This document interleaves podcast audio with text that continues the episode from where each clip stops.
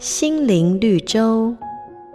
有个农夫丢了一把斧头，怀疑是邻居的小孩偷的，于是他就暗中观察那个小孩的一举一动，怎么看都觉得他像偷斧头的人。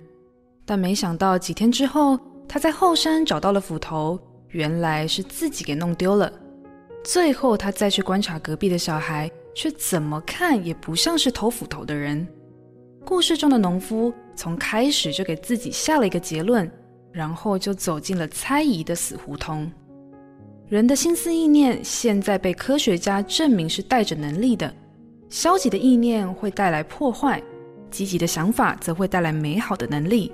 所以圣经箴言说：“你要保守你的心，胜过保守一切，因为一生的果效是由心发出。”我们常注重很多东西。像健康、财富、快乐，但圣经说心才是最重要的。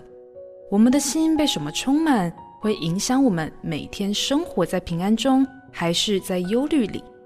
世界最安全的地方，就是生活在上帝的同在里，因为所有的猜忌、不安，都是从心开始的。愿上帝祝福你。